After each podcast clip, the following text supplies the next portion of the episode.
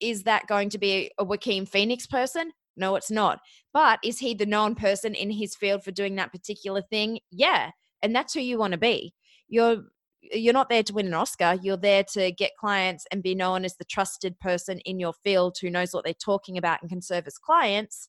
So that to me is an ideal case study.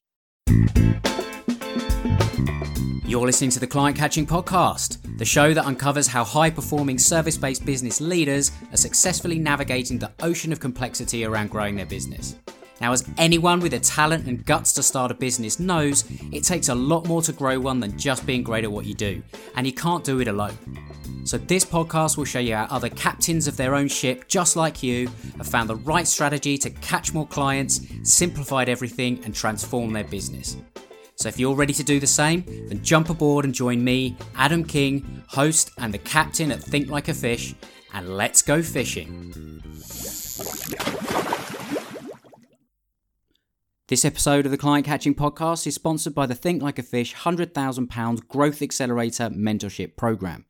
Now, it's designed to help you add £100,000 of new client revenue by implementing my proprietary growth methodology into your business, the Growth Accelerator ecosystem. And it's done so that you can repeat it again and again and grow your business to the next level. And unlike most consulting programs out there, I'm so confident the results that you can get from this that the bulk of your investment is linked to you landing clients and hitting predetermined revenue targets up to £100,000. Now, if you're curious and you want to see how this all works, then register for my on demand masterclass, The Three Growth Accelerators That Can Add £100,000 plus of new client revenue to your business in 6 to 12 months. And you can do that at thinklikeafish.co.uk slash masterclass. That's thinklikeafish.co.uk slash masterclass. Hello and welcome to the Client Catching Podcast. Now, let me ask you something. Would you rather chase clients, constantly having to explain what you do and justify your prices? Or be a sought after expert that stands out from your competition and creates your own demand for the services that you provide? Now, I'm going to assume that you chose number two. Or at least I hope you did anyway, because that's exactly what happens when you build authority. And one of the most powerful ways you can actually build authority is through publicity. And no, I'm not talking about the, the whole ab fab stereotype that's all about cocktails trying to be trendy and all that kind of random stuff. No, I'm talking about publicity as a way to get your message in front of ideal potential clients to build authority and credibility. Now, it's slightly different from maybe a purist view of marketing, which is primarily created and delivered by you or your business. Because, but, but publicity, it's slightly different as it carries the authority of an independent voice and it can seriously boost your expectate, uh, expect status in the eyes of your ideal clients. And when used strategically, publicity can result in more clients and higher revenues as you, your services, and your business are exposed to a wider net of customers in an authoritative way. Which all sounds good, but maybe you're thinking, well, how do I get all this publicity without literally spending thousands on a traditional sort of public relations agency or, or, something like that? Well, this is exactly what my guest today is a true expert at doing for her clients. She's been a celebrity interview, a talent agent, a radio host, and a podcast producer. And as the founder of the Talent Squad, she specializes in helping entrepreneurs, authors, and experts get and get ready for the right publicity to grow their audience and their client base. And as I'm pretty certain I haven't had anyone on the show so far that's rubbed shoulders with the likes of John Travolta, Colin Farrell, and Joaquin Phoenix, I'm really looking forward to hearing a few stories. So I'm absolutely delighted to welcome my guest today on the Client, uh, Client Catching podcast, Kelly Glover. Kelly, welcome to the show. Thank you, Adam. And I really appreciate the absolutely fabulous reference. I'm yet to go to a PRPR person of the lunch month, which I've always wanted to do. So thank you. yeah, um, I mean that's a very uh, that's a very British thing, and, and I think um, maybe a few people are going to uh, detect the accent that it's uh, you're you're joining us from Sydney, Australia. That's right. Yes, i am in Sydney at the moment. I escaped the New York winter. I'm a bird. I fly south for the summer, and then I go back in February to Los Angeles. So uh, yeah, I figured out the remote thing pretty quick. It's pretty good. Yeah, well, the, the, the wonders of modern technology, eh? Um, you know, we can be talking um, over over the internet, um, all the way from uh, Australia and Sydney. You're not actually the first Australian I've had on. Um, that uh, that goes to uh, Michael Griffiths, who I had on the other day. But yeah, it's um, it's it's crazy, isn't it? And I guess that must be one of the things that you actually are able to take advantage of with with what you do and how you help people. Oh, absolutely. Most of my clients are in the US, but it's funny. You know how people always say, "Oh, do you know? Do you know Michael?" I actually have met Michael Griffiths, so. so the only two Australians that you have had on, yes, I've met him. So yeah, but with podcasting, the great thing is you can do it across time time zones and locations. So it enables, I call it the speaking gig you can do from your house, or in your case, the fancy shed. So you can do it at any time, any place, anywhere, as long as you've got a microphone, which is pretty amazing. Uh, no flights, no travel, no hotels. Perfect. Absolutely. And by the way, the reference to the fancy shed is um, I introduced Kelly to uh, to to where the uh, uh, the uh, the ship is is moored um, here at Think Like a Fish, and uh, yeah, my, my fancy shed is the uh, the office that we have built in the garden. So that's what I call it, or, or my friends lovingly call it. So in case that reference sort of passed you by, just it's interest. beautiful. So, the lighting is amazing. Well, it's uh, well, the lighting is great, but the weather is rubbish outside today. But that's typical Brit weather, hey. So, so Kelly, why don't you sort of give us a, a sort of an idea of of the kind of clients that you work with and, and, and the problem that you solve for them. Sure. So we book podcast tours for entrepreneurs and authors. And we look at the podcast tour as the new book tour and publicity tour. So it's about reaching niche audiences. Like I said, it's a speaking gig without leaving your house, but also podcast allows you to spend a lot more time with your audience.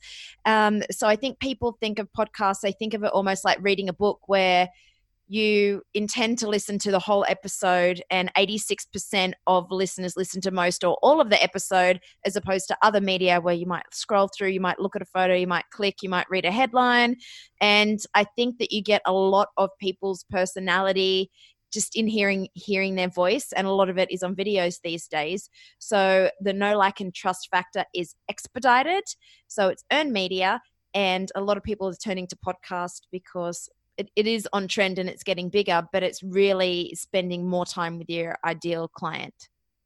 Yeah, there's there is something about the uh, the format being audio and, and the ability to consume the content while you're doing a lot of other things. Um, I personally listen to podcasts doing all sorts of other things, whether it's cooking dinner or or, or sort of when my when my my youngest uh, daughter was um, yeah, in, in that sort of uh, witching hour period, and I take her out for a walk around the village for, for an hour and a half each night, and that the only thing that would keep her quiet. But I was listening to podcasts during that time, and I was constantly sort of you know, that's what I do. It's almost like you use it with dead time, or you could use it on commuting or all that kind of thing. So it's a fantastic way to really, as you say, get intimate and, and get your message to an ideal uh, an ideal audience.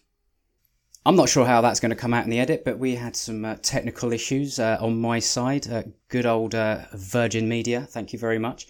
Um, but as Kelly and I were coming back on, we just had a, a conversation around actually, it's one of the benefits of podcasts because if something like that happens in, say, if you're on a stage in front of 500 people and the tech issues come up and all the rest of it, that can be a bad thing and it can it can really impact the the impression even though it's not your fault of of your expertise potentially.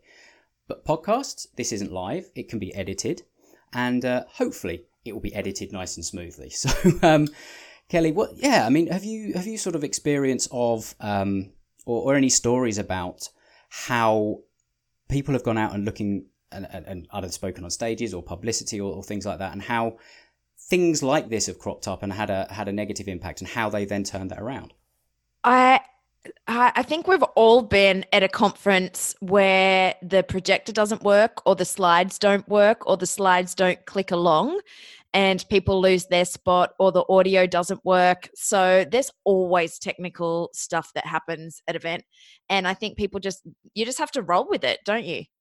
Um, and especially these days because everything's recorded. So even if the person's ready to go, now that they're recorded and they're offered later on as a watch the recordings after the event, sometimes that holds up the live event. So is it for the audience in the room or is it for the audience watching it six months down the track? So I guess it depends on, um, yeah, but you know, everyone usually, everyone understands, everyone rolls along with it. Mm. And, and are you a believer that there's no there, there's no bad publicity? There's just publicity, or whatever the saying is.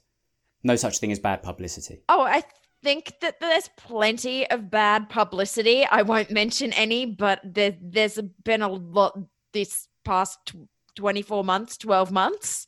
So, um, yeah, I don't believe that. I don't want to call out names because some of the blatant things are pretty horrible. So I won't be calling out any names. But yeah, no, I did not subscribe to that.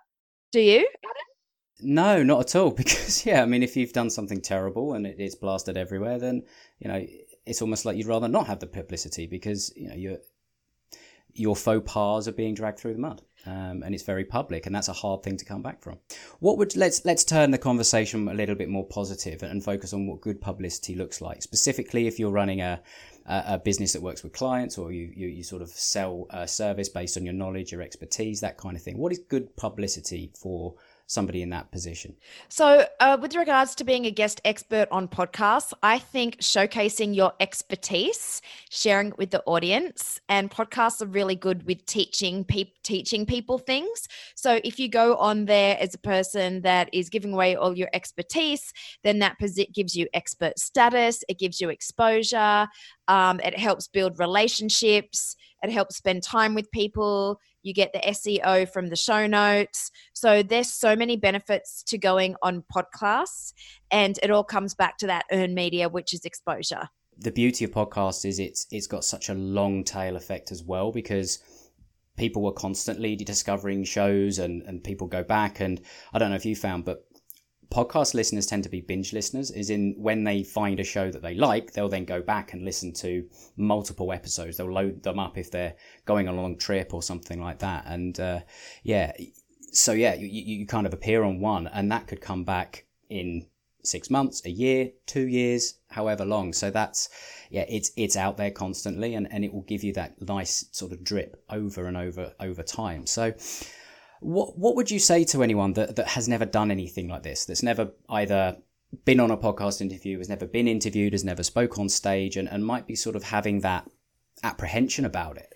How would you help someone, first of all, get over that? And and and second of all really understand the benefits of, of doing it. Okay i would say podcasting is great publicity for introverts because you can do it at home it's one to one you don't have to look at 500 people in a room in their eyeballs so it is very intimate and usually it is pre-recorded so it's not live. So if you want to reach a niche audience one to one but but you know 500,000 2,000 3,000 podcast listeners this is great.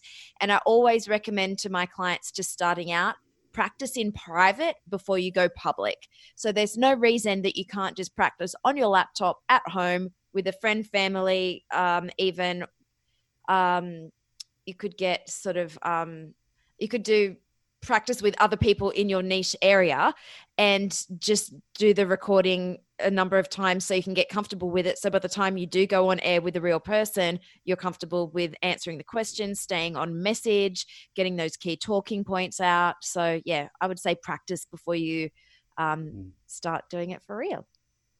Yeah, I mean, yeah, could do something like this. Have uh, it might be a bit weird if you're in another room, but get on a Zoom call and, and, and have a conversation with someone and just sort of get that, yeah, get the feeling for it. And and I can attest, I am a I'm a natural introvert, and this has been my savior as an introvert having a podcast. It's fantastic. Um, because yeah, it, it, gives me a chance to have some great conversations, which I enjoy doing one on one, rather than sort of that overwhelm of, of putting yourself out there and all that kind of stuff. So it's yeah, it's it's a fantastic way of doing that. And would you suggest then that if someone is seriously considering doing this as a way to reach a reach an audience that they have things prepared or at least they have an understanding of the message they want to come across or is it kind of let's let's sort of do the natural thing and, and wing it in a way yeah, so I think preparation is absolutely key. I've prepared for this interview. I'm still having a chat with you, but I know my talking points, I know my messaging. And I think with people that want to go on podcasts that are service providers and entrepreneurs, we know you know your expertise, but it's a matter of boiling it down to um, the best talking points that you can to relay to the audience so you can stay on track most most of the time or still having a good chat. And if you do that practice beforehand, when you do the chat, you're able to go off in different directions. But if you don't and you just wing it, I think um, that's where it's a mistake and you might end up wasting the opportunity inadvertently. So, yeah, I would always practice and prepare beforehand and not stick to a script or just like be a robot talking about the things and not listening to the person's questions. But if you do that prep, that's just going to make you relaxed on air and then just and just roll with it.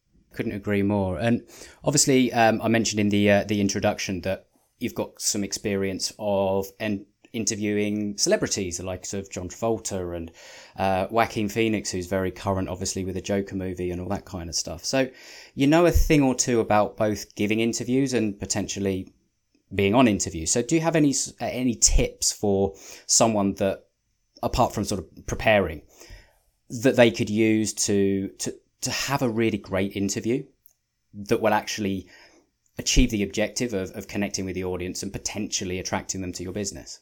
Yeah, so I would say use case studies, use examples, and use stories because people are more likely to remember that as an audience member than just the chitty chat chat back and forth. And that way it showcases your expertise. And there's kind of a two way thing. As an interviewer, my goal is to break the tape of the interviewee. And what that means is, especially with the celebrities that you're talking about, they're used to giving interviews back to back to back, saying the same things over and over again. And your goal is to get them to say something different because you're looking for a quote, right? And so breaking the tape, we've all got that little tape recorder in our head, and that's when you prepare, which we were talking about. Um, you just press play and you spit out the same thing over and over again without necessarily listening to what the person is saying or giving specific examples. So if you can pre-think that, so as an interviewer interviewee relationship, it's to know that that's what the interviewer is trying to do, but also preempt that and try to give them something else from the beginning. So we're not we're not in the celebrity situation where we're giving a hundred interviews on the same topic that's going out to different media. So you can have a wider um, range of topics and expertise and talking points. And I think what people like is real life scenarios and you know, just being being raw and telling the truth that is more relatable. So I would definitely look at it that way. Hey, this is Adam, and thanks very much for listening to the Client Catching Podcast. Now, as you're here, I'm assuming that you're looking for ideas to help you win new clients and grow your business. Otherwise, you'd probably be looking listening to a different podcast, right? So, look, while everything that my guests and I talk about can work if they're done properly, there are some growth strategies that are meant for different businesses at different stages of growth. So they're not necessarily all suitable for everyone. Problem is like how do you know which ones to use for your business?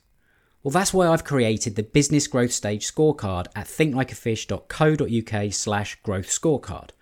This will measure you against three key accelerators of growth and identify the solutions and action steps that you can take specific for the stage that you're in right now. So all you need to do is answer a few simple multiple choice questions that'll take you less than four minutes to do.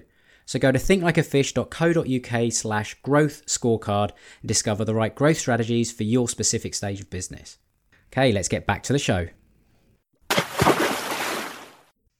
The power of celebrity, you, you can't really argue against because celebrities are celebrities for a reason. And, and I guess it's, it's a micro version that we're looking to achieve as a business owner or an expert. Um, we're never going to be on the big talk shows talking about our individual businesses as much as we love them and, and we think they're great and our clients are great. That's not going to mobilize the masses to want to tune in. But that's why something like a podcast or getting on stages and things like that, it, it effectively increases your own celebrity in the eyes of potential clients. And that's powerful, isn't it? Yeah, so you are an authority in your field. It is going to elevate your expertise status, expert status, and also reinforce your status. And it is real influence, not the Instagram influencers. You actually have an opportunity to influence people. And I would say that um, you're there to teach rather than you're there to teach rather than be an um, talk about yourself in the business. So when you start pitching podcasts to get that spot, what you really need to do is look at the audience and what they want to learn instead of going, "Hey, I want to be on your show and talk about myself." It's more about, "Hey, I know I can see that your audience is doing XYZ and I would like to show them how to do XYZ." So it's about giving and teaching um, and sharing your personal story as opposed to talking about your book or your sales or your product. So it's less about that and more about the other elements, I would say. Are you able to give us an example of, of somebody that you've worked with that has gone from relatively unknown? I hate using the word. I hear some people using the word nobody, and I I don't like that. Nobody's a nobody, right? But from yeah, unknown um, or undiscovered, hidden gem, that kind of thing, to using this process of of micro celebrity or publicity, um, and there's the kind of the before and after, but really what that journey looked like for them on that way. Well, a lot of the time, I think the person is an expert in their field. So there might be a celebrity in their own area. So we had a client who was an accountant to dentist, right? And that was his ideal client. Now, you might be surprised to know that there are actually a lot of dental podcasts because dental practices are their own business. So they're all looking for financial guidance. So he went on dental podcasts and those were uh, his ideal clients and he ended up having a 1600% roi so people would hear him on you know the, this podcast another podcast another podcast then they might go because there's only a you know finite amount of them they might go to the website they might read some blogs and then they would go to him because he's the expert in his field so is that going to be a Joaquin Phoenix person? No, it's not. But is he the known person in his field for doing that particular thing? Yeah. And that's who you want to be you're you're not there to win an Oscar. You're there to get clients and be known as the trusted person in your field who knows what they're talking about and can serve as clients. So that to me is an ideal case study. Yeah, absolutely. And and well, my, my mind goes to uh, the reason why dental podcasts are so great is if you've ever been, I mean, when I go to the dentist, they've either got a radio on or they're listening to some sort of talk radio. And maybe they're listening to those in the background because you can't get to a dentist when they've got their hands in someone's mouth. Um, it just doesn't work because, well, I don't know. Maybe maybe your dentist can be so, uh, yeah, skilled that he can take a phone call um, about something that you do while he's got a drill in someone's mouth. But I wouldn't go back to that dentist. But there you go. Um, so I have to ask you a question around um, the, the, the celebrity side of things, and if, if you've got a, a, a, story, whether you're allowed to drop names or anything like that, but uh, yeah, a story around the realities of that sort of world that could be a teaching point for people that want to have the authority within their own market. Uh, market. Um, I would say so. I used to do the red carpets in Hollywood, and that's standing on the movie premieres with it. That used to be a tape recorder back in the day, and now it's you know whatever iPhone or whatever. And the other ones were the round tables. So that's when you sit on a table in a hotel, and the celebrity comes around every ten minutes or twenty minutes for movie premieres. That's a that's a press junket. So I guess it is. I think the biggest lesson I took is the breaking the tape recorder. Otherwise, people are just going to say whatever they're going to say. And it's about observing the other person and trying to pick something different and get that story out of them. And the other thing is, media is a job for people. So you need to you need to act the professional when you are interviewed and don't think podcasts oh it's a podcast it doesn't really count it is there forever and also the way that the internet and things are going show notes transcriptions seo comes up so treat it as it you might not be there for a movie premiere but it doesn't mean that you don't treat it like a true media experience and it's not it's actually going to live for longer i think and just spending more time with people. So, not only is it the media experience, you also have to have the things to back it up. So, if people do go to your website after you've done your call to action during the show or at the end of the show, you need to have a good website. You need to have your socials to back it up. You need to have those amazing headshots. You need to have your lead magnet ready. So make sure people actually have something to go to, which means that you need to be prepared before you even pitch. Otherwise, it could end up blowing up in your face.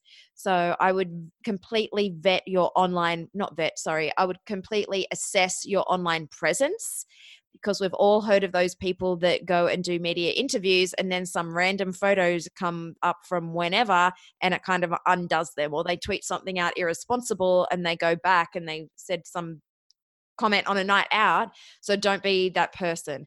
Um, the other thing to think about during your interviews is you can talk about the positive and negatives. You can take a stand. You can prove you're right. So maybe have some facts to back up and some stats to back up what you're saying.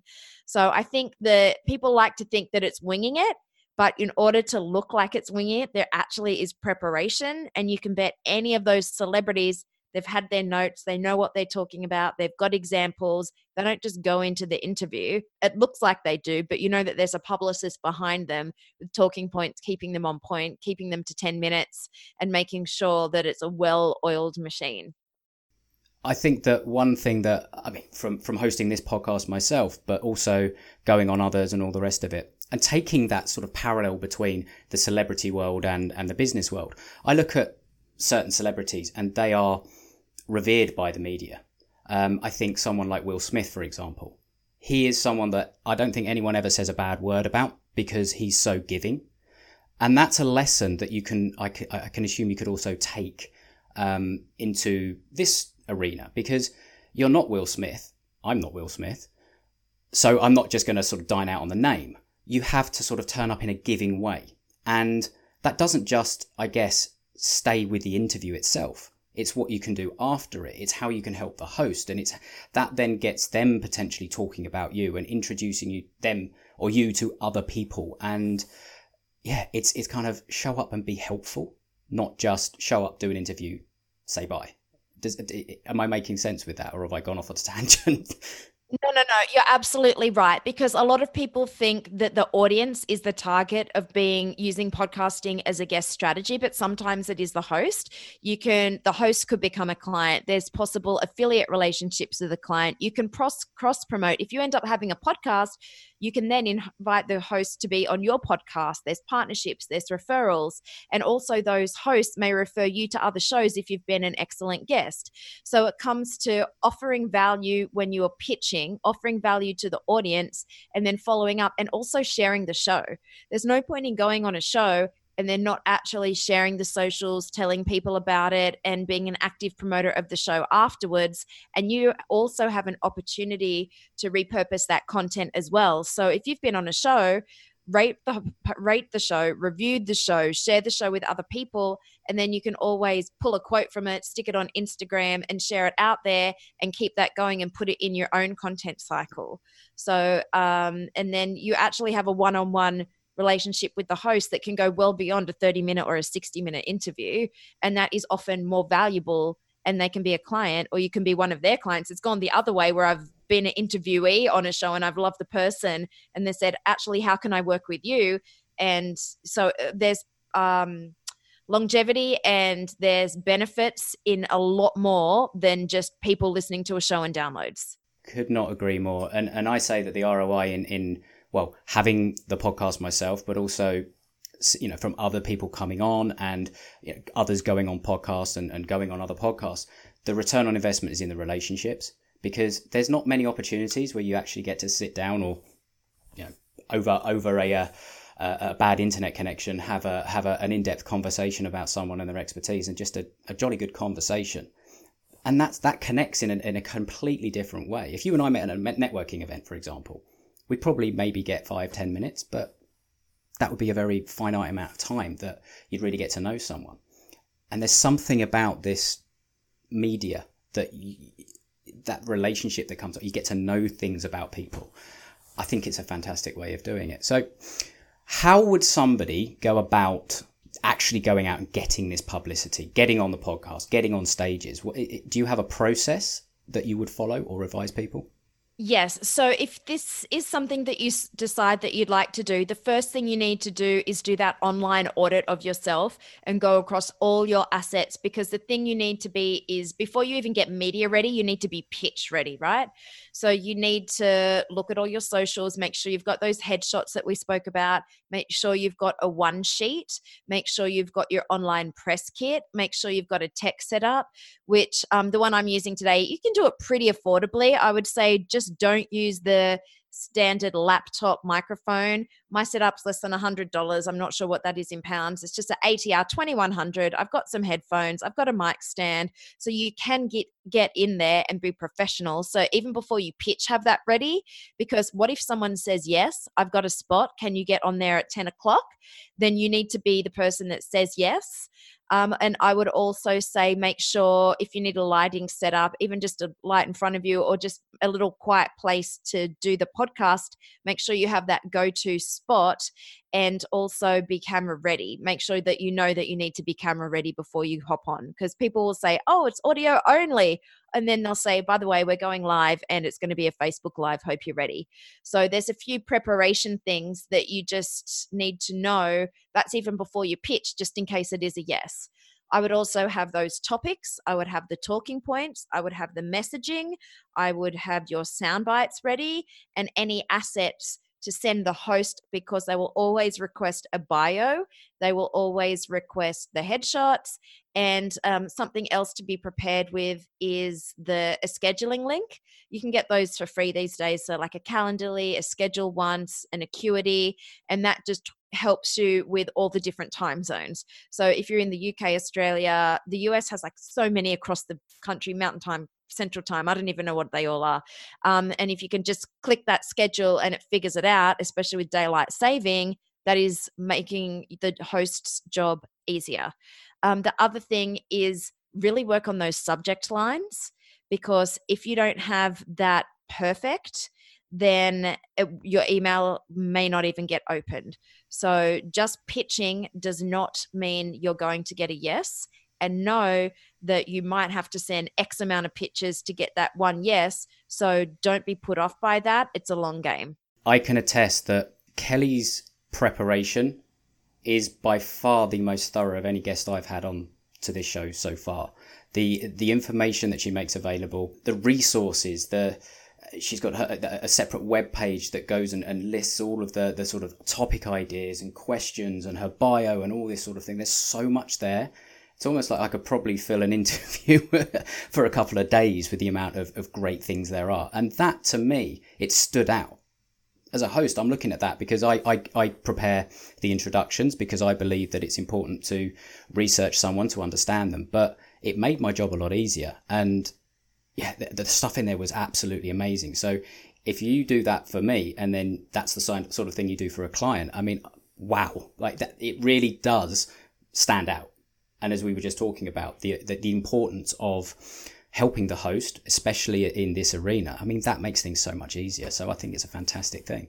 Yeah. So I've been a producer so what that online press kit is is me as a producer thinking what do I want as a host and producer? So I've done the inverse of that and presented that to you and you're right. My job is to make your job easier. I want you to say yes because I want to come on your show. I want to reach your audience and I want to share my knowledge and help and teach people, right? So what do you need to get that done? And that's what that is. And I don't want you to have to spend hours trying to find all my social media. So I would rather go in there going, here's my media, here's the company's media, and you just have to go click, click, click, click, click. So in having presented to that to you, I would like to save you time. Now, with the topics, I'm not telling you what to say, but it helps you think, go down the rabbit hole. Oh, that's of interest to me. I'll cherry pick that one. And then you make your own decisions. So I think that's the job of the guest. It's not just to, hey, can I come on your show? It's ha- helping the host um, lay the foundation for where they want to take the show and just giving them a starting point. Mm. And and you your your business helps people do this. That's right, isn't it? So what what does your what does your process look like with your clients? So I do a pretty well. We do an online audit of everything they've got and then we discuss the talking points and topics. Because people will come and say hey i want to be on a podcast but their website not might not be great. Their um, headshots might not be great. So we make sure all the assets are in place before we pitch someone because it needs to be good enough. And also a lot of experts and authors they know what they're an expert in their field but funnily enough they still they they say i don't really know what to talk about even though you've written a book about it and you know all the things so i will interview the people and then extract they'll talk and I'll be like, right, that thing. And then I'll go further, further, further, further and extract it, then repackage it and make it into, we call it clickbait that actually delivers. And that is something that makes it appealing to you. It has to deliver on it, right? But my job is to get you to read the pitch and then you as a host will go through and vet vet the person um, but it's to get you to open that email because we know that getting on podcasts and any media is competitive. So we need to offer the best talking point that will appeal to your audience that will appeal to you and that the client can um, offer speak in the white space that hasn't already been spoken about. So it's finding it's finding those gaps. So what is nobody else talking about but should be? Would you would you suggest somebody that's starting out goes straight for the big boys, or do they start small, or is there a mix? I mean, because I can imagine having a, a, a spot on a on a, a podcast that has an awful lot of listeners and is well known can do an awful lot for your credibility. But at the same time, if you're not quite as experienced, there's a risk inherent in that. So, do you have a kind of almost a, a bedding in process when it comes to to doing this? Absolutely. So it depends on where you are. Everyone guaranteed the first person they say to me is, I want to be on the Tim Ferriss show. Who doesn't want to be on the Tim Ferriss show? He's amazing. Love him. However, if you have two followers and have never done an interview and just say you get on the Tim Ferriss show, are you going to be able to speak clearly, to stay on message, to do all the things? Do you have the back end if all this traffic comes to your site? And do you have the value to offer the clients? Maybe not. So I would rather go on smaller shows and work my way up to that. So by the time I got there, I have everything in place and I will absolutely nail it than going for that show up front. So it would be the equivalent of wanting to be on the Today Show, Good Morning America, whatever the giant shows are, um, without having gone on your local regional market. So that is that is the best thing that you can do. And before you even do that, like I said, um, practice before you even go on those shows because it is public, it is there forever. You do want to nail it, and um, it is it's like walking up a staircase. And this is a long-term investment isn't it? It's not something you sort of go all right i'm going to give it a go for a month and see how it goes. So what what sort of time frame would you suggest that someone should be looking at investing minimum? And then how many i guess appearances is a good starting point to aim for? Say per week per month whatever that might be. Yeah, so the common the common number that people tend to do is about 4 per month. The thing with podcasting as you would know is you can get booked on it. You've got to pitch a show, they've got to say yes, then you've got to schedule it, and then you've got to record it, and then it's got to be released. So there is a bit of a different timeline to traditional media that is you know the magazine comes out this date the publishing date closes this date so you really can batch and dispatch. So if you want to do a podcast tour once a quarter, once every six months, you absolutely can do that because it's up to the host and yourself of just, like I said, pick, picking that scheduling time. So I do have to you just put a number on it, whatever you're comfortable with. If you're that introvert person and you just want to get yourself four podcasts to get going, then start start with that if you're pitching yourself. Or if you have a goal and you want to do like 20 put the number on that and just see what you can do and then see if you can batch it because you are doing it on your own schedule either from office or at home. So with that so there's no travel so it's absolutely possible to do that and just know you might have to send 10 pictures to get that one yes and even if you record it today it might not come out for another 6 months so and then you can do the measurement on the other side of it when they finally are released to how what is the ROI on the audience and also the host. So I would say track it otherwise how will you ever know that it's been a success if you have no metric or measurement? It's about consistency, isn't it? And and if that consistency is slower over a longer period, or if it's batched all in one, and maybe at the beginning it's actually a good thing to try and batch it because you're repeating your talking points, your message over and over and over again, so you actually get better, and then that sort of I can't remember the uh, the neurological term, but it, it, sort of embeds itself into your mind, and you just get more comfortable and all the rest of it, and you get better over time. You'll probably look back on your first one and go, "Oh my god, I hate that. That was horrible. I didn't like it." But you get better. It's like anything. You know, we had to learn to walk at one time, right? So it's uh, yeah. So uh, yeah, this is this. I, I think there are so many benefits to this. Um, first of all, it doesn't cost you anything in, in advertising. Um, and if you target the right kind of podcast with the right audience, it can do an awful lot for your business. So, is there is as an interview or, or as an interviewee, is there ever uh, is there a question that you're you're always itching to ask, but nobody ever asks you, and you just wish the interviewer asked you that question? Is there is there one that stands out for you? No, I don't I don't think so, but I would say that there is absolutely a technique in answering questions and being prepared if the host isn't prepared. So that is obviously not this case, but that's something to think about as an interviewee as well is sometimes you have to ask and answer your own questions or redirect questions to ensure you get your messaging out but not sound like a sleazy salesman or a robot, right? So if you're an author and the person hasn't read the book, then you need to be able to introduce that in your talking points um, knowing that they haven't read the book and help the interviewer. So sometimes you need to control it from the inside without taking over the interview.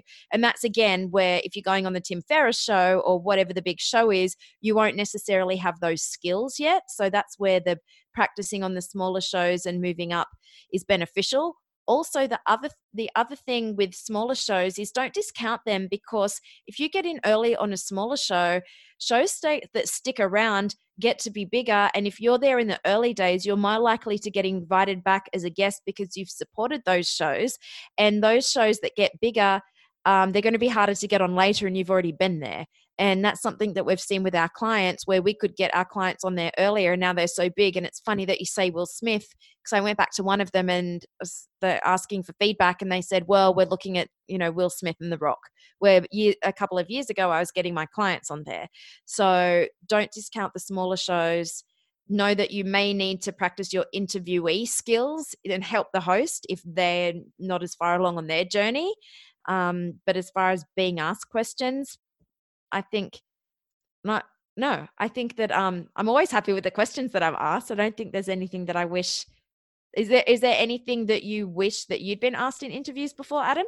Uh, plenty i guess um I, I, think for me it's it's all about the context of the conversation um i think that there's there's sometimes something that you always want to sort of you know bring out and it's it's your sort of your your golden egg in a way it's it's the one piece of advice that you always want to give, but sometimes it just never comes out in the conversation or the, the, the questions don't go that route. And yeah, sometimes I can come off of them and think, I just wish I'd been asked this in a slightly different way because I know that would have really helped the audience. And maybe that's from me not being necessarily as practiced at being able to maybe sort of dodge those questions. And, and yeah, it's a skill that I'm working on. One of the best ways I've found at working on that is listening to other podcasts and listening to really good people that are interviewed, but also you know, like them or love them, listen to politicians being interviewed. They are absolute masters.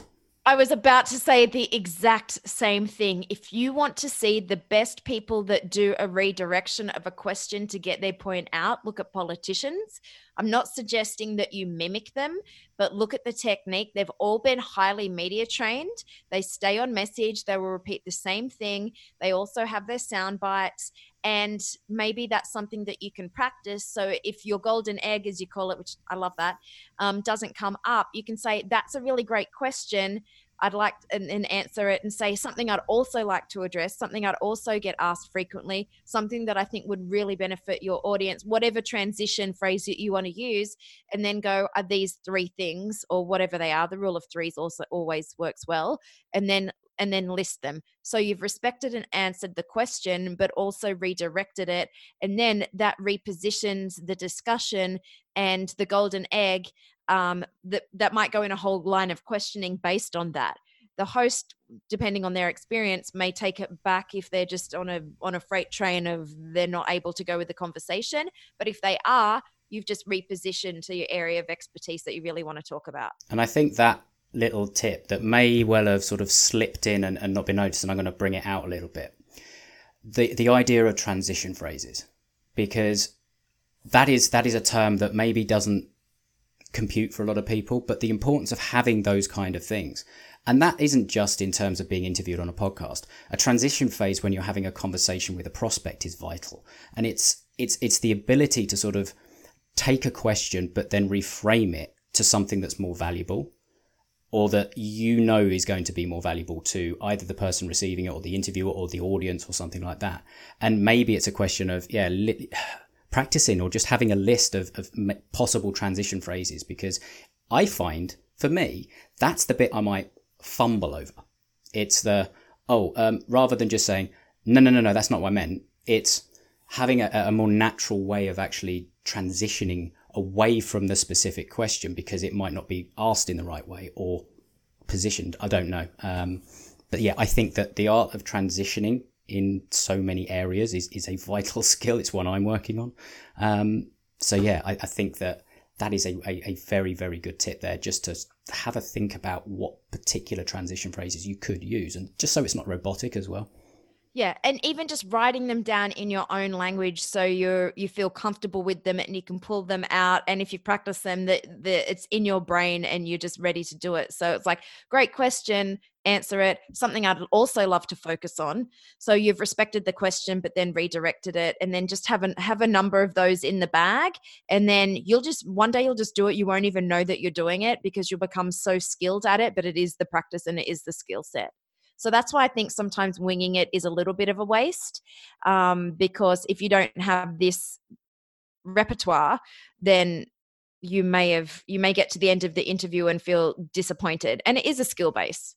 I, I am sure everybody listening can can hear the uh, the expertise and the experience. Um, you know, flowing into their ears from from what you've been talking about, because there, yeah, you, you you clearly have the expertise in this area. So, if anyone would like to have some of that expertise transition to you, pun intended, maybe, I don't know. Um, what's the best way to either uh, have a conversation with you, to check out what you do, or potentially work with you? Um, your, your website is the Talent Squad. Is it thetalentsquad.com? Yeah, it's thetalentsquad.com if you go there, it's the easiest thing to remember. If you're cooking the dinner in the car, walking the dog, walking your baby in the middle of the night at the witching hour, like we were talking about, then um, yeah, thetalentsquad.com. You'll find everything you need there. Awesome. And um, what what what are the kind of people that would be ideally suited to checking that out? So, so what's an ideal client for yeah, you? it's usually entrepreneurs and authors and people that are looking for exposure for their personal and business brand and that are looking for niche engaged audiences. So um, that's the best benefit of podcasts.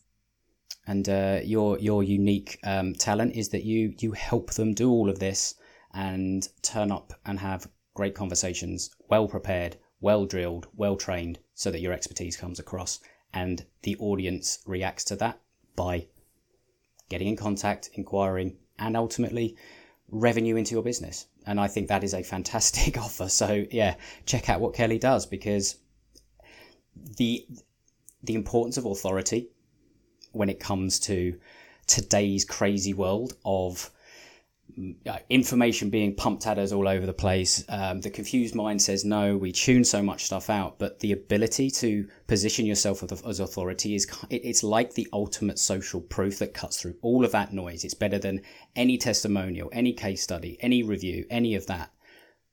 So if you haven't considered doing this, check out what Kelly does, have a conversation, and see where your business goes as a result. So, Kelly, I am so grateful. Um, first of all, for coming on the show. Second of all, for uh, enduring the, uh, the, the, the tech issues, which could well have been caused by the terrible British weather that we're having. And um, yeah, it's third of all for, for staying up so late because it's it's past uh, ten o'clock, I think, for you uh, now. So um, I massively appreciate um, all of that. So thank you for your uh, your your your insight and your expertise. Thank you, Adam. It's been an absolute pleasure Let me see if I can get my words right. It's been hey, absolute- it's quarter past ten. I understand. It's fine. yeah, it's late for you.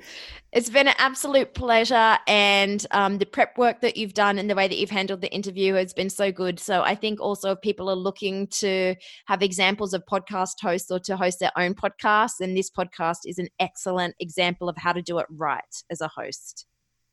Well, thank you very much. I um I'm gonna I'm gonna walk off after this with a little skip in my skip. So uh, thank you ever so much. So yeah, um, make sure you check out the uh, check out the the talentsquad.com.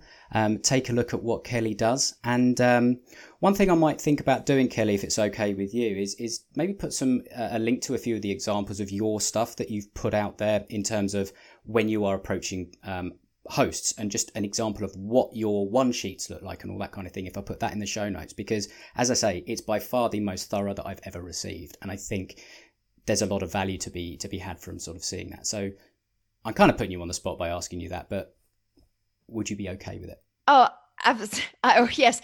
The talentsquad.com slash press kit I already have a special link for it. So if you'd like to see an example of my press kit, you're welcome to go there.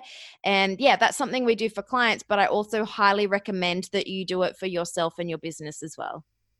And yeah, as I say, it's by far the the most impressive that I've I've ever seen since hosting the show. So check it out. So Kelly, thank you ever so much. And um, I guess it's time to say happy fishing. Ahoy! Thank you, Adam. Thanks so much for tuning into the show today. I know there are a lot of podcasts you could be listening to, but you've chosen this one, and I'm truly grateful for that. And if you've enjoyed this week's episode, I'd love if you could just take a few quick minutes to share your thoughts and leave an honest rating review for the show over on iTunes. It's not only important for helping others discover the show, but I also read each and every submission personally, and they really do mean the world to me. So thanks very much in, in advance and happy fishing.